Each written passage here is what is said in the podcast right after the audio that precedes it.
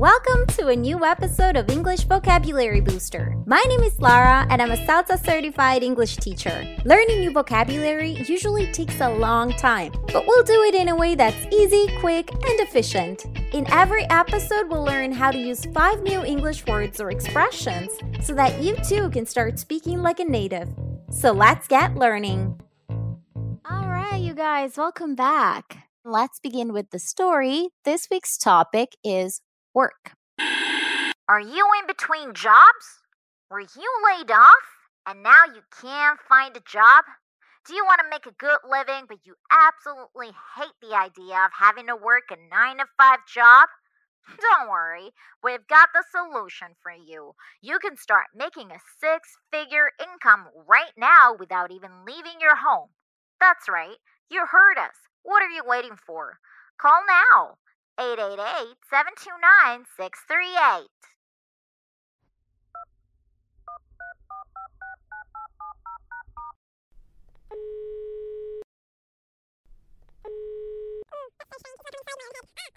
Uh, hello, hi. Yeah, uh, so I was just watching TV and saw. That's right.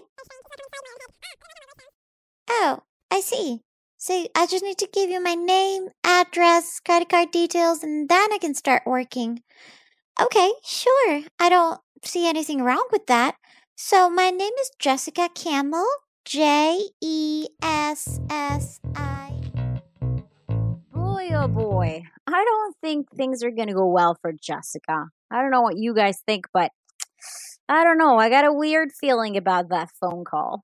Anyway, let's take a look at expression one be in between jobs. Are you in between jobs? If you are in between jobs, are you working? No. If you are in between jobs, you are not working. And which of these two sounds better? Saying you are unemployed or saying you are in between jobs? Well, saying you are in between jobs sounds better. And there's a simple reason for that. When you say that you are in between jobs, it kind of sounds like it's a temporary thing. Like maybe, you know, you just lost your job and you're looking for a new job. So you sound a lot more optimistic about the future. If you say you're unemployed, it sounds a little bit more dramatic. But in the end, they're synonyms, they mean the same thing. When was the last time you were in between jobs? Um, this past month i was in between jobs because i was working for a company i was writing articles for them and then they kind of stopped giving me work uh, because i had problems and so i was trying to find a new job and the whole month of february i didn't work and so i was in between jobs. Now i think things are moving again and i might be able to start working soon again hopefully. Expression number two be laid off. Were you laid off and now you can't find a job? If you are laid off from your job, will you continue working there or not? So, if you are laid off from your job, that means that in the future, you will not work there. And if you are laid off, do you leave your job voluntarily or not? No. This is different from the word we looked at the past episode, resign. If you are laid off, it's your company that decides that you will no longer work for them.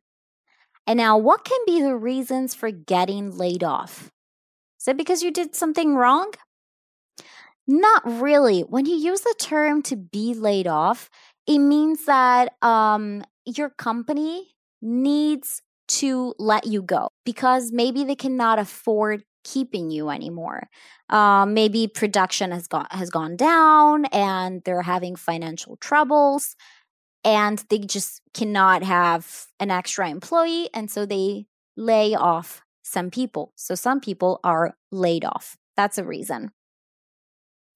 Have you ever been laid off?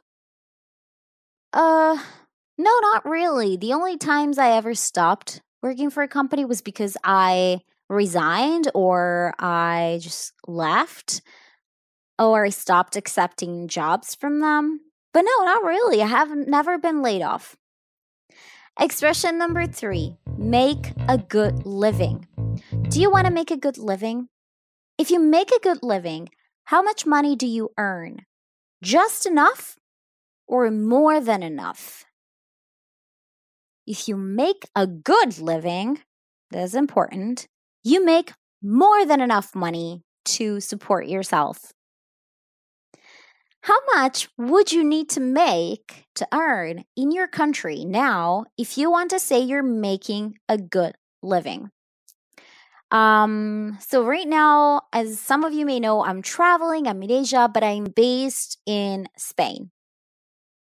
And I think in Spain, probably with 2,000 euros a month after tax, that would be enough to say you're making a good living because not only would you be able to support yourself and to like, you know, buy things like food and stuff like that, um, but you would have more to for like fun expenses. Expression number four nine to five job. You hate the idea of having to work a nine to five job. Which of these two jobs describes a nine to five job? Working at an office or working as an influencer? It is working at an office. And why do we call it a nine to five job? Well, usually with these types of jobs, like an office job, you go to work at around nine o'clock and then you finish work at around five o'clock. That's why it's called a nine to five job. But the thing is, when you're talking about a nine to five job, do you normally associate it with it being creative or with it being boring? A nine to five job is usually synonym for a boring job.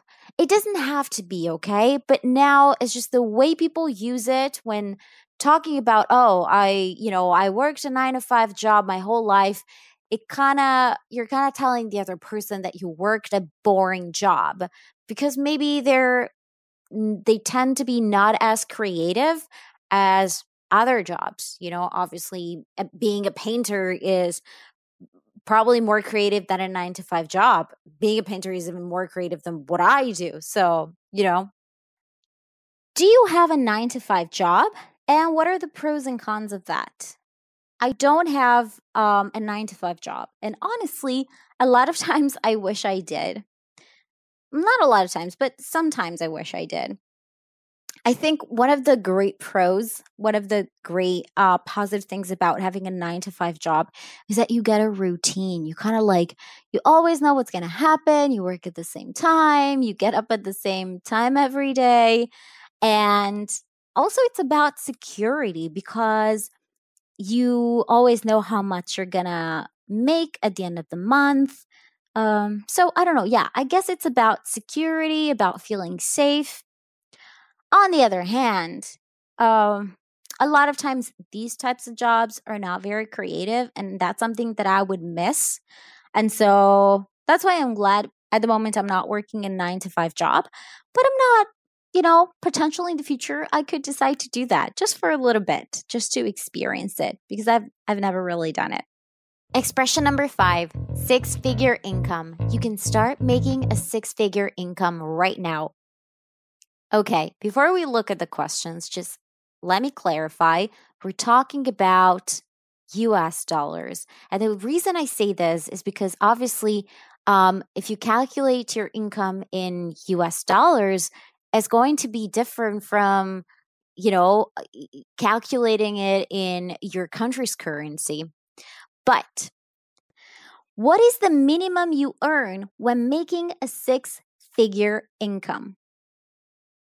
If you say that you make a six figure income in America, in the US, that means you make at least $100,000 right? Six figures, 100,000, 100,000.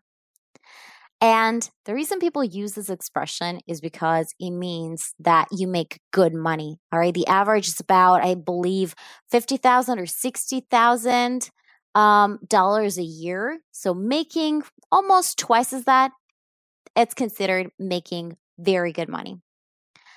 And what is the maximum that you can earn if you make a six figure income? Well, the maximum would be $999,999. 999 999 so we still have our six figures um obviously it's a lot more money than a hundred thousand but you know it's still six figures anyway it's just a way when you don't want to specify how much you make uh, but you want to imply that someone makes a lot of money you can just say he makes a six figure income have you ever made a six figure income Definitely not. Not even close. I've been closer to a four figure income than uh, a six figure income, but who knows? Maybe in the future.